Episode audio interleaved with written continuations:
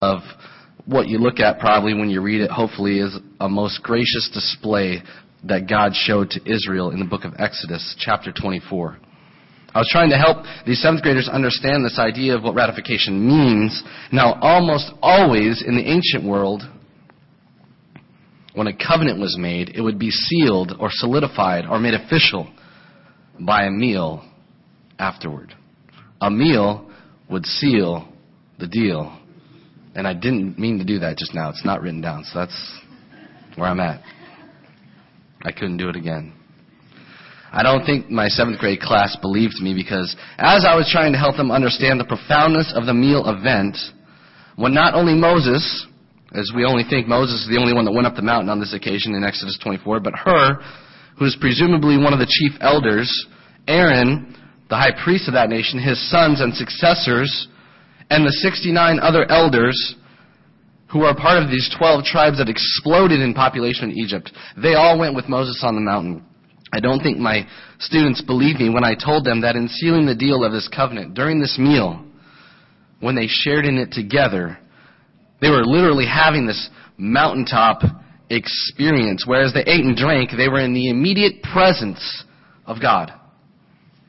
If you read the Exodus event, you're going to find a physical description in 24 of God in such a way that Moses, the elders, Nadab and Abihu, Aaron's sons, they seem to be looking at God, but only a part of God in such a way as that as they were eating and drinking, it's almost like this, like they were looking down and they didn't, they didn't dare lift up their eyes to look at God's face. Most probably, we think out of fear, which oftentimes is the most natural response to the presence of God. Let me read it for you.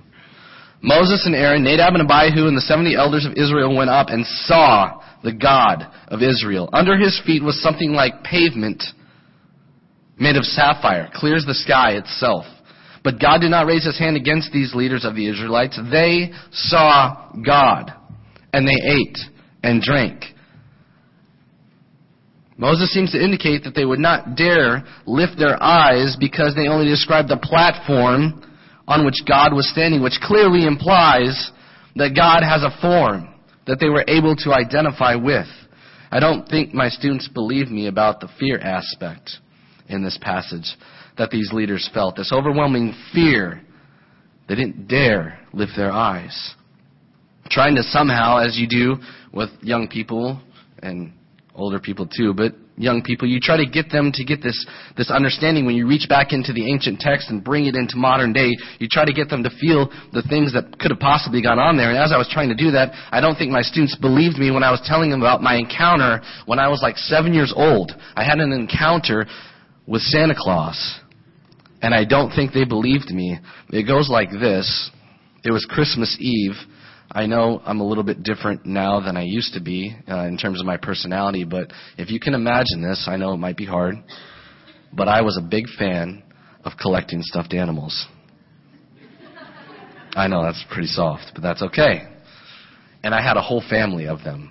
Like there were probably about why do I do this during my sermons? There were probably about 65 or so animals.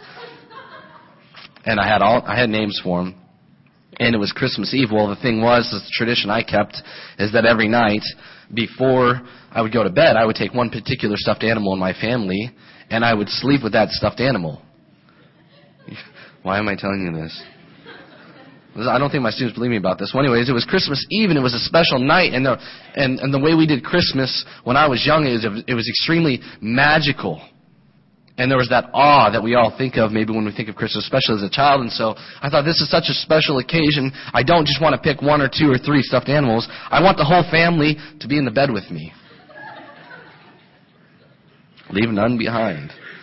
But there was a problem is I, I, I wasn't able to do that. I couldn't physically do that. So I called upon my two year old, he's two years older than me. I called upon my brother to help me. And so I said, uh, I'd like all my stuffed animals to sleep in the bed with me tonight on Christmas Eve. And he was kind of like, Are you crazy? Well, I laid down on my back, which I don't usually sleep on my back, but I laid down on my back, and my brother so faithfully helped me, even though he probably didn't want to. He stacked all these stuffed animals all around my, f- and the only thing that was showing was my face. And I was so excited that I had all the family in the bed with me. It was such a special occasion. I think I might have gone to bed around 10 o'clock. I'm not really sure. 9:30, 10. You know, after Christmas Eve kind of uh, traditions. And at about I think it was 1:30 in the morning, I started to come out of my sleep very slow. I was so hot, sweating profusely, and I got my temperature raised to such a level that it made me nauseous. And I held it in, and I held it in, and I thought I could just fight through this, I can just fight through this. And then I realized that I was about to throw up. This whole little family, oh, that's cute, and you have each little animal, and that's so sweet, went right out the window. And as I realized I was getting sick, I exploded out of my animals, sending them flying across the room, jumped up on top of my bed, kicked the animals as I was running off my bed, and I was running straight for the restroom across the upper landing hallway. It was straight across my room. And I ran right into the bathroom, and I definitely got sick. But I felt so much better afterward. And it didn't even strike me that it was Christmas Eve. As I turned around to go back into my room, it hit me. It was Christmas Eve. The stairwell, as I'm running across the bathroom, the stairwell was right to the left. There were 13 stairs. And if you go down those stairs and you hang an immediate right, there's the Christmas tree with all the lights and all the presents, which we left on most all the time every night. And so the lights from the tree illuminated that stairway. And I was afraid of the dark at that age. But I was more afraid of seeing Santa Claus. So I turned the light to the bathroom off and I opened the door very slowly and I let my eyes adjust to the darkness. And then I counted in my head. My heart was boom, pounding. And I counted because I was like, what if I go and San- I see Santa Claus? This is serious. I ran to my room. One, two, three, four, five steps across the landing, into my doorway, two, three steps into my room. I leapt up onto my bed, belly flopping onto my bed, and going straight into possum mode like I was dead asleep. My heart was beating so it was just pounding, pounding. And then I started to calm down. I started to realize everything was going to be okay. And then I heard the sound of footsteps coming up the stairs. And that scared me. My door was wide open. Um, it started, I think I started counting maybe around 8, 9, 10, 11, 12, 13. The sound stopped. And then I heard the soft wisps of footsteps moving closer. The sound was getting a little bit louder and louder. And I realized that whoever it was, my mom or my dad or my brother, whoever was up, was standing in my doorway. At least that's how it felt. And then I heard more wisps that were really loud because that, whoever it was, whoever that person was, was in my room. And then, this is why I don't think my students believed me, is because then whoever it was that was doing this, why are you laughing? is a hand reached down and grabbed onto my ankle and shook it, but not like mom, dad, hey, are you okay? Are you okay? It was slow and creepy and methodical like this.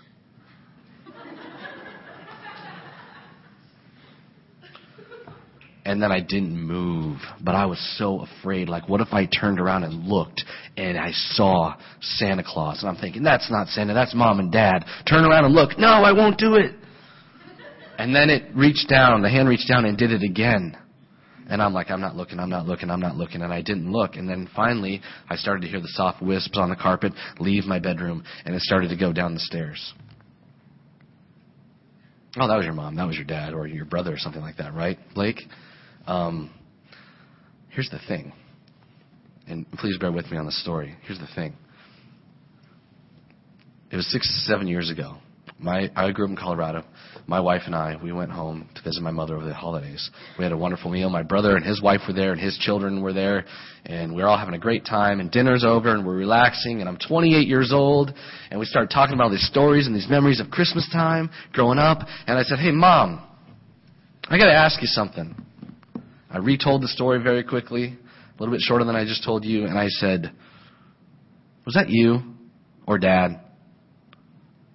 And she astonishingly was like, No, without a smile. I'm like, You're lying to me. I, you don't understand, Mom. I need to know. and she said it was not her and it was not my dad. And then I automatically turned and stared at my brother as if he, maybe he played this prank on me and he'd been it carrying out for so long. Well, he's like got mad. He's kind of gruff and he's not very emotional. He says, "Why would I do that to you?" And he was just very. So to this day, I have no idea who it was. Hmm. The passage, right, talk about the fear of the Israelites looking up. You try to bring those examples to the, to the, to the kids or to people to try to help them identify with what's really going on there. The passage that we're going to come to today in our in our text should elicit, hopefully, when we read it, some sort of fearful like expectation. When we understand the position of those who have a personal relationship with Jesus Christ. Now I'm going to guess here that while the text selected for the text I picked out to, to preach on today, it's familiar to most of us. Unfortunately, it is too familiar. And so the familiarity of it paired with the usual neglect of the Old Testament in most of Christian culture today, the fear and awe of the graciousness of God is missing from our lives. So that most times Christians are Watch this. Undistinguishable from other people who do not know God, or worse yet, people that refuse to have God. They push him out of their life. Now, that's a harsh statement that I just laid on the front door of anybody who calls himself a believer. That fear and that awe of the graciousness of God is not displayed in the life of many, many believers because they become too familiar with this text so that they are undistinguishable. If you were to look at a non-believer, somebody who doesn't believe or pushes God out of their life, and you're to look at a believer, you're not able to distinguish if they're really, who's the believer here? Here's the text. I'm going to read it for you now. John writes in the first chapter of his gospel, the first verse. In the beginning was the Word, and the Word was with God, and the Word was God. He was with God in the beginning. The Word, which is an expression of a person, it's called the Logos. In this case, the full expression of God has been, even before creation. It says that the full expression of God manifested has always been, even before the creation of anything. John goes on to clarify the relationship between the Word and God by stating that this Word's place and status before the foundation of the universe and the world is that the Word relationally positioned, the Word was with God. So not only was the Word before the beginning, but the Word's relationship to God was not some distant, independent, mutual relationship that corresponded from time to time. No, it says the Word was with God. And then he goes on to say, and the Word was God. Then John calls the Word He. He, John says, was with God before the beginning. John, in setting out to distinctively prove that Jesus the Nazarite was in fact God come to earth, walking around in a human body, which is not the easiest thing to conceive, says that God's perfect expression of himself, he was not created, but was before creation and in proximity to God relationally. He was with God and in fact is himself God just as much as the Father is God. John is building in this gospel Jesus' authority as God by linking him to Genesis 1-1. Watch this, I'll read it. In the beginning, God created the heavens and the earth. John 1 1. In the beginning was the Word. And when you put those two texts together against the backdrop of Colossians 1:16 where it explicitly and plainly teaches that Jesus is the creator of everything, you begin to understand that all men and all women who are in fact created beings are given the gift of life by Jesus of Nazareth. All men and all women everywhere owe their allegiance to Him without reservation. But see, we forget that. We don't like the idea that we owe Jesus. That we're not only accountable to Him, but that in some sense we are supposed to belong to Him in a, in a relational way where He is the Creator And we function in that relationship in our proper place, knowing that we are created beings. Let me read for you not only of the creation act of Jesus, but the purpose of creation as Jesus understood it and planned it. At the end of Colossians verse 16, leading into 17. For by him all things were created. Things in heaven and on earth, visible and invisible, whether thrones or powers or rulers or authorities, all things were created by him and for him. And John echoes that Colossians verse in John 1 3 in our next verse. Through him, all things were made. Without him, nothing was made. That's been made. You were created by Jesus. And your existence is for one reason. You exist for Him because that is how he wanted it. Watch how John here in verse 4 goes on to describe the reality that we're all familiar with.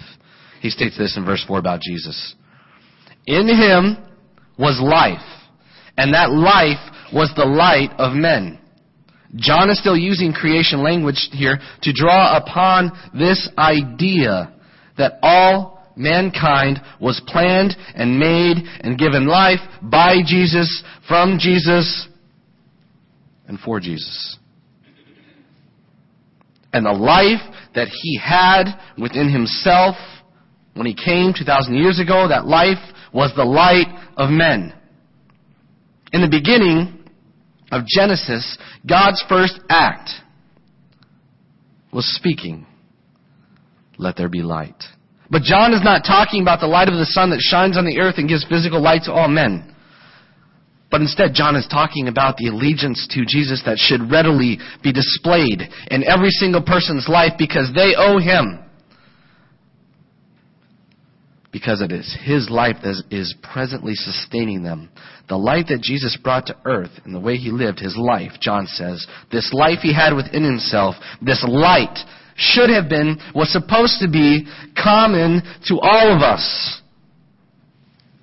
That through his life, when he appeared 2,000 years ago, we would be able to see God and our position to him, that he is the creator. We are the created. He is God. We are dust.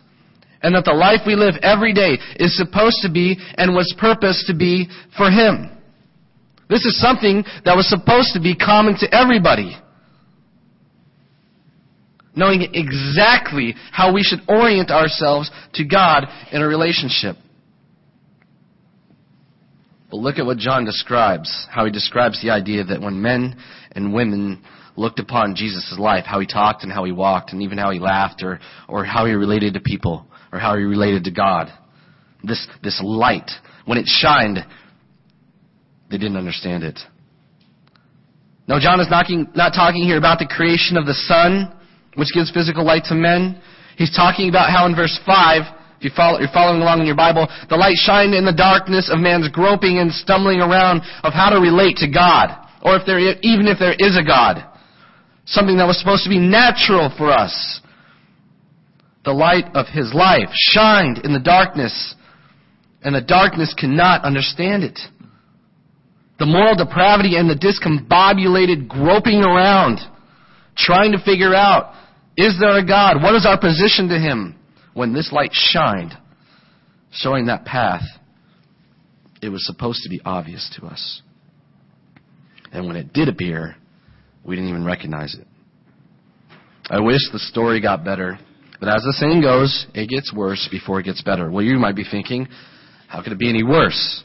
The purpose for which Jesus created us, in most cases, is not what is taking place if you look around you. Most people don't live and make decisions based on what Jesus wants. Nor do some even care. They're just doing their own thing. But in reality, they were made for Him. How much sadder can it get? You may ask, watch this. Skipping down to verses 10 and 11 as I read them together sequentially because of the power of its effect here. He was in the world And though the world was made through him, the world did not recognize him. We've already kind of stated that. Verse 11. He came to that which was his own, but his own did not receive him. But there are some that do.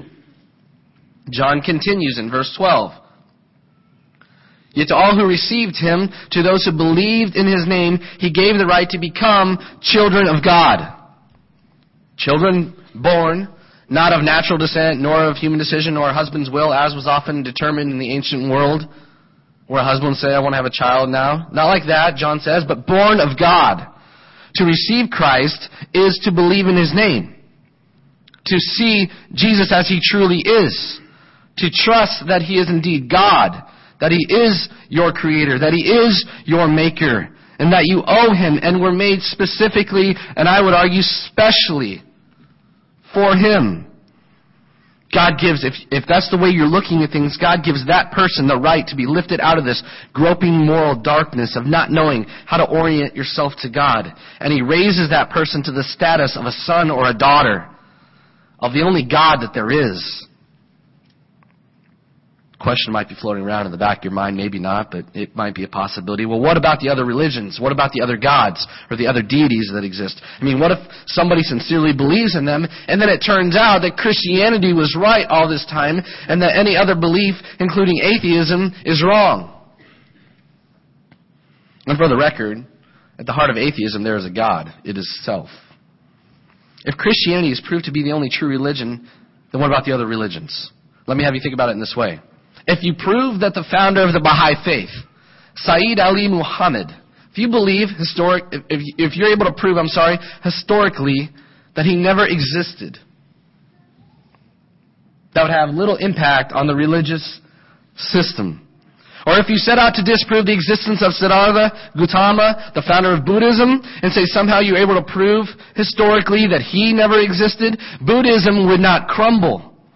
The foundation of the belief and its practices is not dependent upon its leader.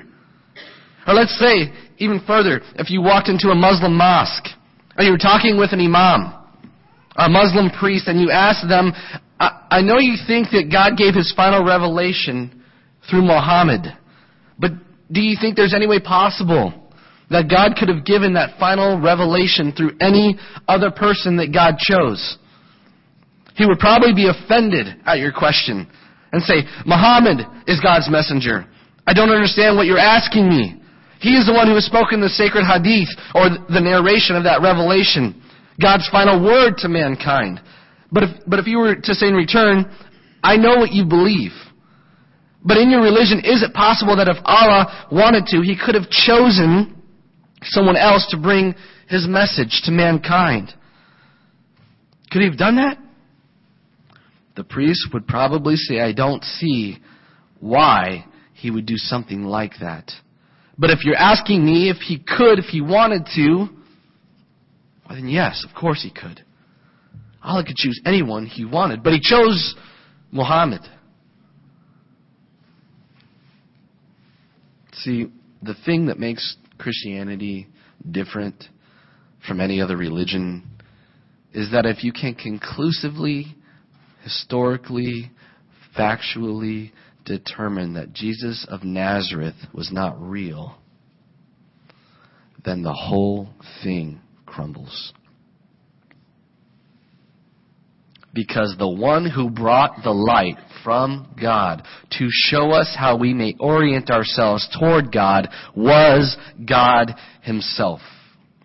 And if Jesus, whom John says is God, is not real, then Christianity, if it's consciously believed knowing that Jesus is not really real, or that he's even further, if he's just a man, that he's not God.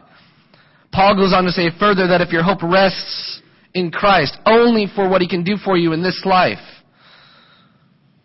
then not only is anybody who preaches Christ a liar, but anyone who knowingly believes Jesus, if he is not real, then that person is to be pitied, Paul says, more than any person because they are believing a lie and they're basing their whole life on something that is not real.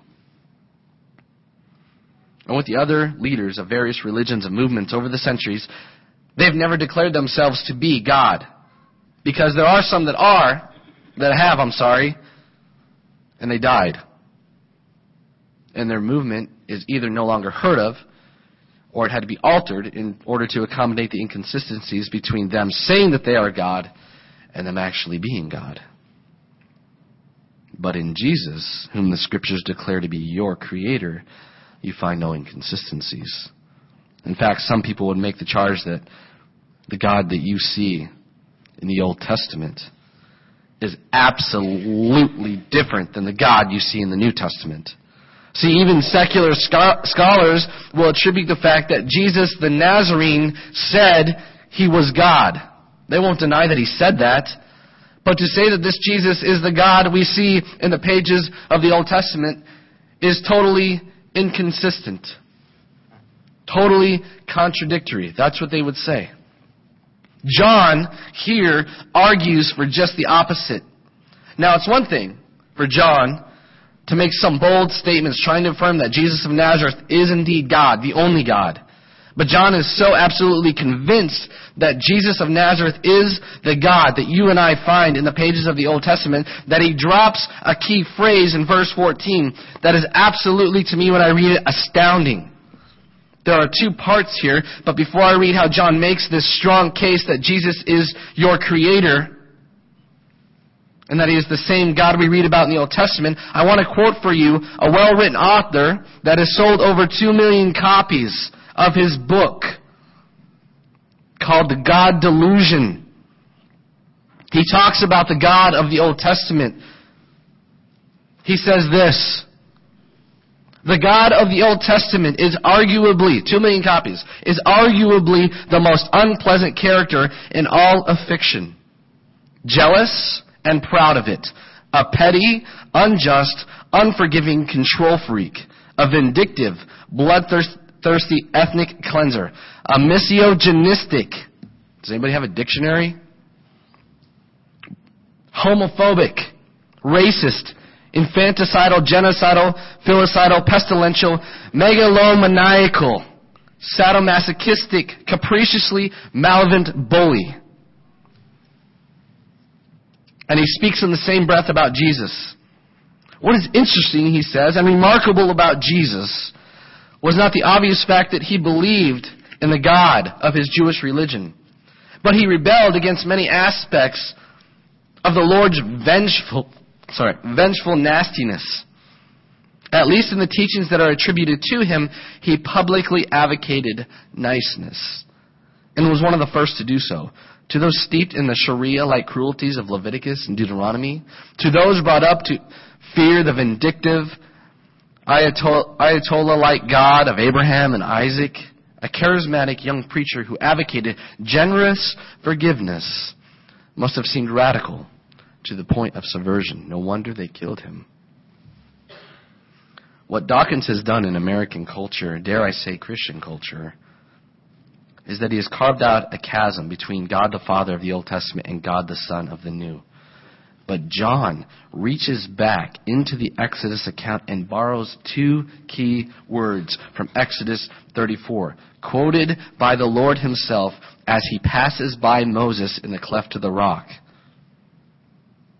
God there proclaimed his name. He said, The Lord, the Lord, the gracious and compassionate God, slow to anger, but abounding in love and faithfulness, those words used here for love and for faithfulness are chesed and emed.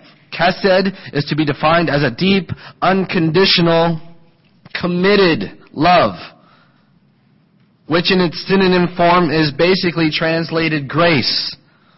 And the word emed, the word translated faithfulness in the Old Testament there, represents the basis on which someone is able to depend on something, to be able to rely on something what we would associate, associate with somebody speaking the truth. You're able to depend on it. Now, two, there are two more things I want to say as I close here in keeping uh, the backdrop that Jesus is your creator. The first is in the first half of verse 14. John says, The Word became flesh and made his dwelling among us In the Greek language, John uses the word dwelling, which means to pitch a tent. He's using this word as a reference to a conversation that took place between Moses and God. When, if you remember, Moses came down off the mountain as their wonderful conversation was interrupted by God, alerting Moses to the orgasmic debauchery taking place at the foot of the mountain. When Moses descends to see for himself what God has already told him, and after he goes down and after he disciplines Israel, and the people who are participating in that horrible wickedness, Moses asks God to forgive them. Moses intercedes for them. But God's reply is this, leave me alone so I can destroy them. This is what God says after everything that He has done for them and displayed for them in their midst. He even offers Moses an opportunity that I think most of us would probably take. He offers Moses the chance to have a nation come through him after he's wiped the Israelites out. Moses, of course, rejects this, and he fires back at God that surely you would not destroy your own people. How then will you keep your word to Abraham? In effect, is what he says. Moses basically says that God would be breaking his end of the agreement if he destroyed his unfaithful people. God, in reply to Moses, seems to change his mind about the whole matter. But he is still not personally willing to become invested in this people again. God says back to Moses, the Lord replied to him, Now go, lead the people to the place that I spoke of, and my angel will go before you. But I will not go with you, because you are a stiff-necked people, and I might destroy you on the way. Then Moses replies back to him. He says to the Lord, You've been telling me, lead these people, but you have not let me know whom you will send with me. Remember Aaron was one of the guys that sold out? And that was one of the whole contingencies why Moses said, I'll go if you help, if Aaron comes with me or you send somebody to speak for me. But Aaron has sold out now, so Moses is utterly alone. You haven't let me know whom you will send with me. You have said, I know you by name, and you have found favor with me. If you are pleased with me, teach me your ways so that I can know you and continue to find favor with you. Remember that this nation is your people. The Lord replied to him, My presence will go with you, singular. And I will give you, singular, Moses, rest. Then Moses says back to him, If your presence does not go with us, don't send us up from here. How will anyone know that you are pleased with me and your people unless you go with us? What else will distinguish me and your people from all the other people on the face of the earth? Then the Lord replies back to him, I will do the very thing that you have asked. Because I am pleased with you. And you are my friend. Or it might say in your translation, I know you by name. And when you look at the future events of Israel after this conversation, it was commanded for one copy of the Ten Commandments to be placed in the Ark of the Covenant along with the second copy together. Both of these were placed in the Ark of the Covenant, which by God's command was to be located in the middle, in the center of the Israelite camp. In the midst of the people, or we might say among his people. So when the nations looked at this people, they would see God in their midst. But notice how striking it is when John borrows language from this event. He uses the words, the Word became flesh and made his dwelling among us. Now, don't forget that when this Word appeared 2,000 years ago, this light, this life, which was the light of men, which was in the midst of the people, Jesus was walking around in the midst of that which was his, but they did not receive him because of the darkness of their moral depravity. They didn't believe in him. But he was there, in the midst of them, among them. And the people still did not recognize him for who he was, and still most do not. When you drop the name, what do you think of, when you say, what do you think of Jesus, or who is Jesus to you? But when Moses finds out that God calls him his friend, It's almost as if Moses takes advantage of the situation. He then asks a request that would not be a request that you would hear a vassal make to a king or a servant to a master. But he makes the request only someone would ask as if it was one friend to another. This is astonishing. He says, in effect, let me know who you are then. If, or you would read in your Bible probably, show me your glory. And as the Lord passes by, which we already quoted what he said, Moses is in the cleft of the rock, and he only gets to see the Lord's back, but as the Lord is passing by, he proclaims what John, listen, attributes to Jesus in verse 14. When he says, like Moses, we have seen his glory. The glory of the one and only who came from the Father, full of chesed and emet, or it might read, full of grace and truth. See what John carefully does after he makes this strong case, stating that Jesus of Nazareth is the creator, your creator. He goes on to say, by borrowing these phrases from Exodus 32 and 34, that Jesus is the same God who revealed himself to Moses on that mountain. And he's the same God who dwelt with his people, though they groped around in spiritual rebellion and darkness. And not only did they not recognize him, but neither did they believe him, nor did they receive him. The only question that is left for us as Christians, knowing that Jesus made us and by his power holds the universe together as it stands currently, right now. The only question that I can ask myself and that you can ask yourself if you consider yourself to be one of God's people is the same question Moses asked of God. How will anyone know that God is pleased with you unless his presence is among you? Singular. What else will distinguish you as one of his from all the other people on the face of the earth. The deciding factor for Israel is the exact same factor for us. God dwelling in our very lives. Every decision, every waking thought, every desire, every struggle, every goal you set out to do in your life, Jesus must be at the center of it. He must be the driving passion behind it. I know it's hiding down there deep somewhere, but you might be thinking, I have to give Jesus everything.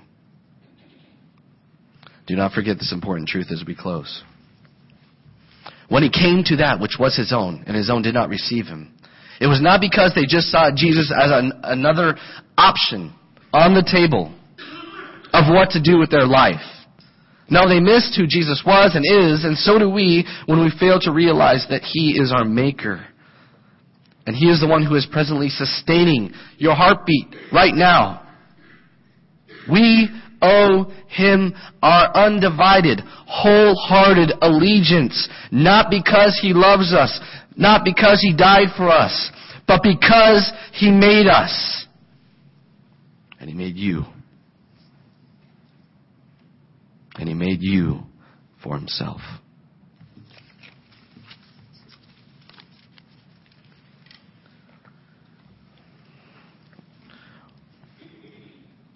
We're going to go ahead and.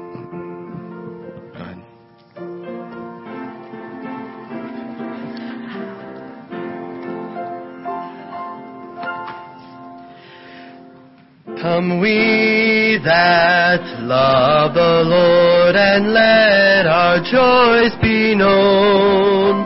Join in a song with sweet accord. Join in a song with sweet accord. And thus around the throne, and thus around the throne. We're marching to Zion. Beautiful, beautiful Zion, we're marching upward to Zion, the beautiful city of God. Let those refuse to sing who never knew our God, but children of the heavenly King but children of the heavenly King. may speak their joys abroad, may speak their joys abroad. We're marching to Zion, beautiful, beautiful Zion. We're marching up to Zion, the beautiful city of God. Then let our songs abound and every tear be dry. We're marching through Emmanuel's ground. We're marching through Emmanuel's ground to fairer worlds on high, to fairer worlds on high. We're marching to Zion, beautiful, beautiful Zion. We're marching upward to Zion, the beautiful city of God. Pray, pray with me, please. Father, in a world of change, we are so grateful that you do not change in who you are, in your character, in your nature. We thank you that you have sent Jesus to us. And that for those of us who have, that we've been able to respond to him by totally committing our lives to him.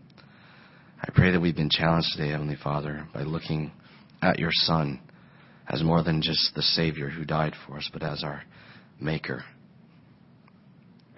And that we've been made for a reason and a purpose. I thank you that that, that, that is true. I pray as we start preparing our hearts for communion with you, you would just encourage us and continue to speak to us today. In your Son's name, amen. You may have a seat. We're going to go ahead and start preparing for uh, this time in our service when uh, we take communion, when we celebrate the Lord's death and his sacrifice for us uh, by taking the cup and the bread. Uh, if this is your first time here, usually we'll pass around and wait till the end. But we just encourage you to take this time. Um, if you are a believer and Jesus is everything to you, that you will just um, take this time to really savor uh, that relationship and the conversations that you would have with Him. Um, there's a little receptacle in front of you there if you want to set it and wait. If you want to take it right away, it's fine too. Um, this is your time to commune with your Lord, as Jonathan's going to lead us again in singing.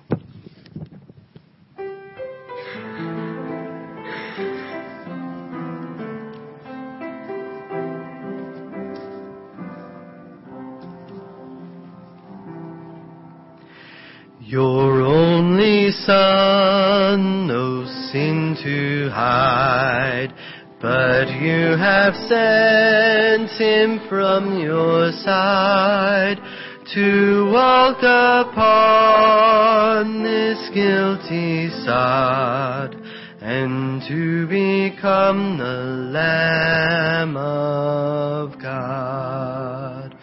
O Lamb of God, sweet Lamb of God, I love the holy Lamb of God.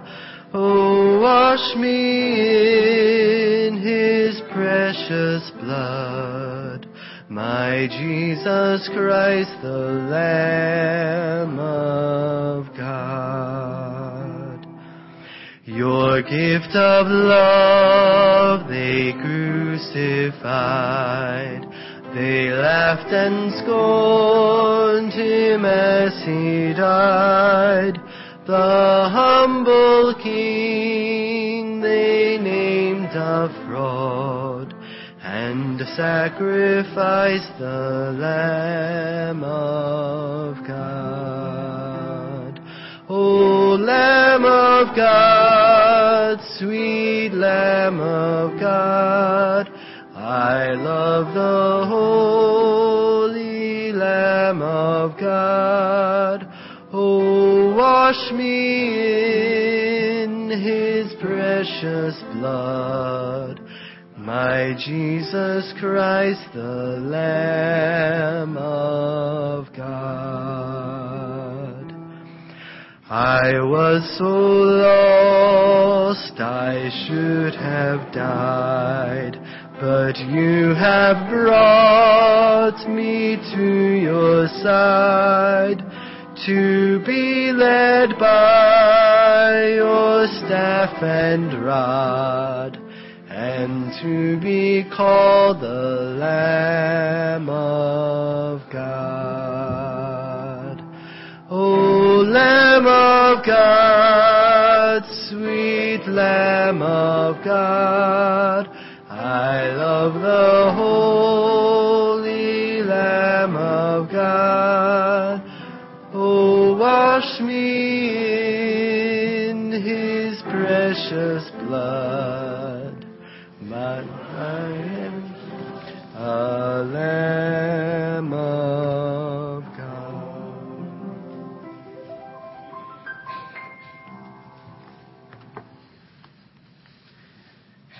Luke 2 7 says, And she gave birth to her firstborn, a son. She wrapped him in cloth and placed him in a manger because there was no room for them in the inn. John 19:25 says, Near the cross of Jesus stood his mother, his mother's sister, Mary, the wife of Clopas, and Mary Magdalene. Francis Frank wrote a poem about Mary.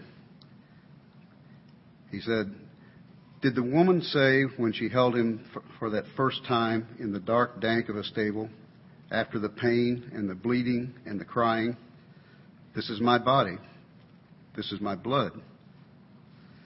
Did the woman say when she held him for the last time in the dark rain on a hilltop, after the pain and the bleeding and the dying, This is my body, this is my blood?